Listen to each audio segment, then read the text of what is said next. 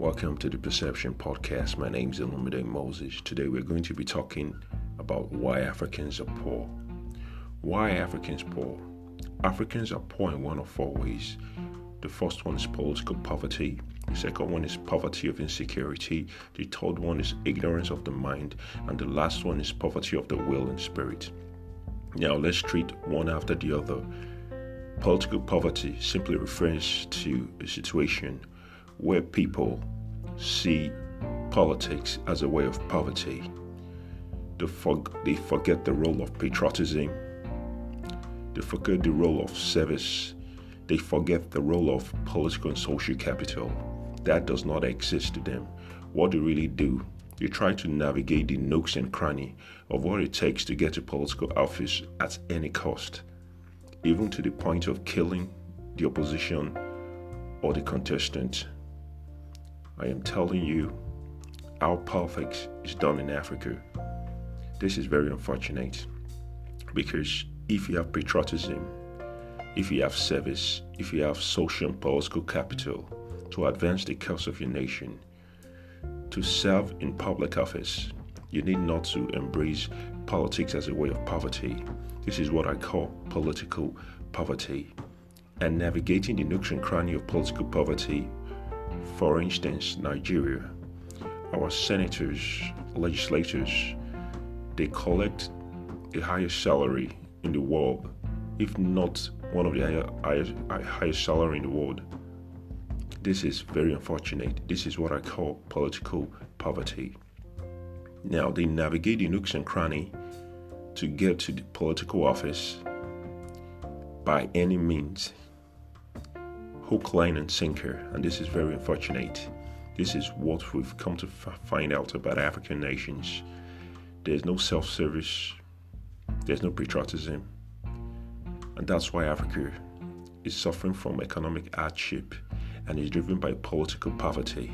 Now let me move deeper into political poverty.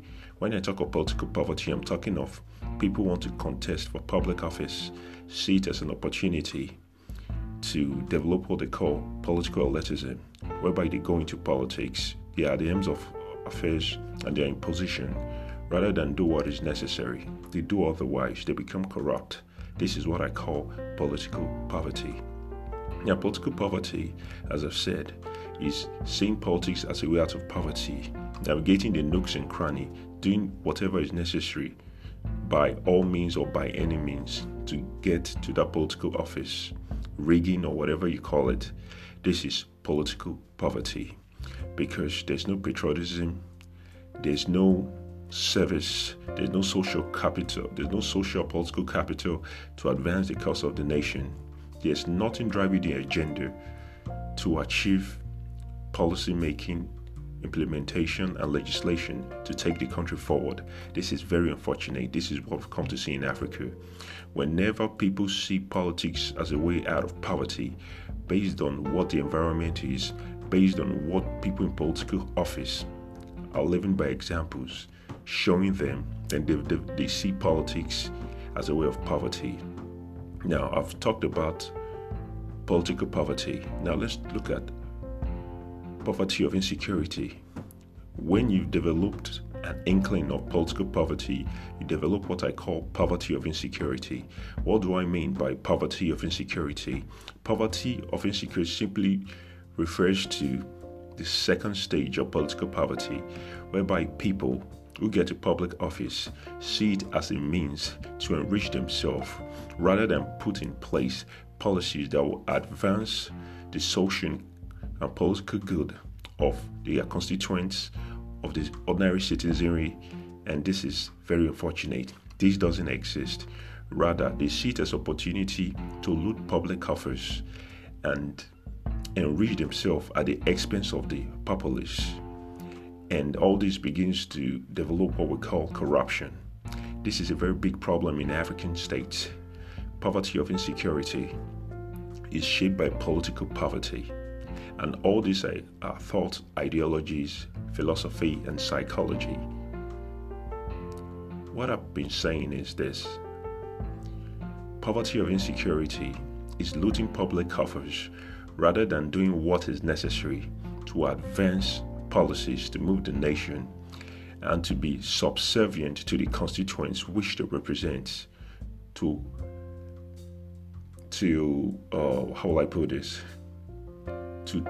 present their case so that whatever they lack in that constituents could be achieved by having a representative. This is not the case. Rather, they see political office as a position to enrich themselves and advance their own personal cause rather than the cause of the constituency they represent. This is what I call political poverty. Then the second stage, which is poverty of insecurity. They feel so insecure that they are even poorer than the beggar on the slimy streets of Bangladesh and also the beggars of Calcutta. Because if you are to be in public office and you see it as an opportunity to enrich yourself at the expense of the populace, then you are as insecure as more than even the beggar on the slimy streets of India or on the streets of Calcutta in India. It tells you the level of poverty. Conventionally, you look rich, but in your mind, you are poor. Spiritually, you are poor. Politically, you are poor. And physically, you are poor. And conventionally, you're very stupid. For you to see political office as an enrichment to advance your personal cause rather than the interest of the constituents or the citizenry which you represent. This is poverty of insecurity. It's very unfortunate that we have such in Africa. I'm using Nigeria as a case study or as the microcosm of what I'm talking about. Now, let's move to ignorance of the mind. Now, when those who are in political office or who are at the helm of affairs have created an environment that suits them, that has shaped the mindset of the populace and of the citizenry, they create an atmosphere that develops an ignorance, in the sense that they put policies in place that benefit them rather than the citizenry. They now develop an environment of ignorance, whereby people, when they look at the political system and they look at the environment, they feel there's nothing that can come out of it. As a result, they accept their lot in life because of what the environment is. And they feel hopeless and helpless, and they feel they cannot do nothing. And as a result of that, they give up and they develop ignorance of the mind. Anything that is other than what they've been thinking or what the political class or the political elite is trying to dictate or trying to create as a sort of atmosphere and environment before them is what they accept. Anything other than that if you think outside the box, you'll be deemed to be not realistic. Now, let's move to poverty of the will and spirit. When you're in an environment that is hopeless and helpless, you have what I call poverty of the will and spirit. The will to advance your cause will be almost impossible or be very difficult. Why? Because of the atmosphere and the environment that has been created by the political class. As a result of this, your will will be very low, because what is deemed ordinary in a state that is functioning, not a state that is filled with dysfunction, you see to be almost an Herculean tax. It's like an Achilles heel. It's very unfortunate, but this is the case in Africa, whereby poverty of the will and spirit exist in most African nations because they develop the first system, which is political poverty, very unfortunate, then poverty of insecurity, then ignorance of the mind in form of a propaganda to the mind, because they've created the atmosphere and environment through which they can manipulate the citizenry and the populace. Then they now take them to the last level of the poverty of the will and spirit. And when they've created such artificial atmosphere such as this of the poverty of the will and spirit, people can be easily manipulated and propaganda begins to shape the order of the day. And this is what their own sort of politics is about. So poverty of the will and spirit is created as a result of the environment of the political class. The political class created this environment, which is very unfortunate. Let me give you a clear, vivid example of what an African looks like. Now, in the 21st century, in political leadership, let's say a 23-year-old has majored in a particular course.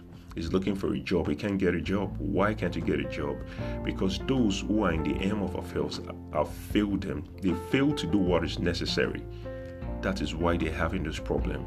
And when they fail to do what's necessary and they've applied for jobs over and over in various sectors of the economy and they are not able to get a job, what happens? They develop hopelessness and helplessness, and they become sad.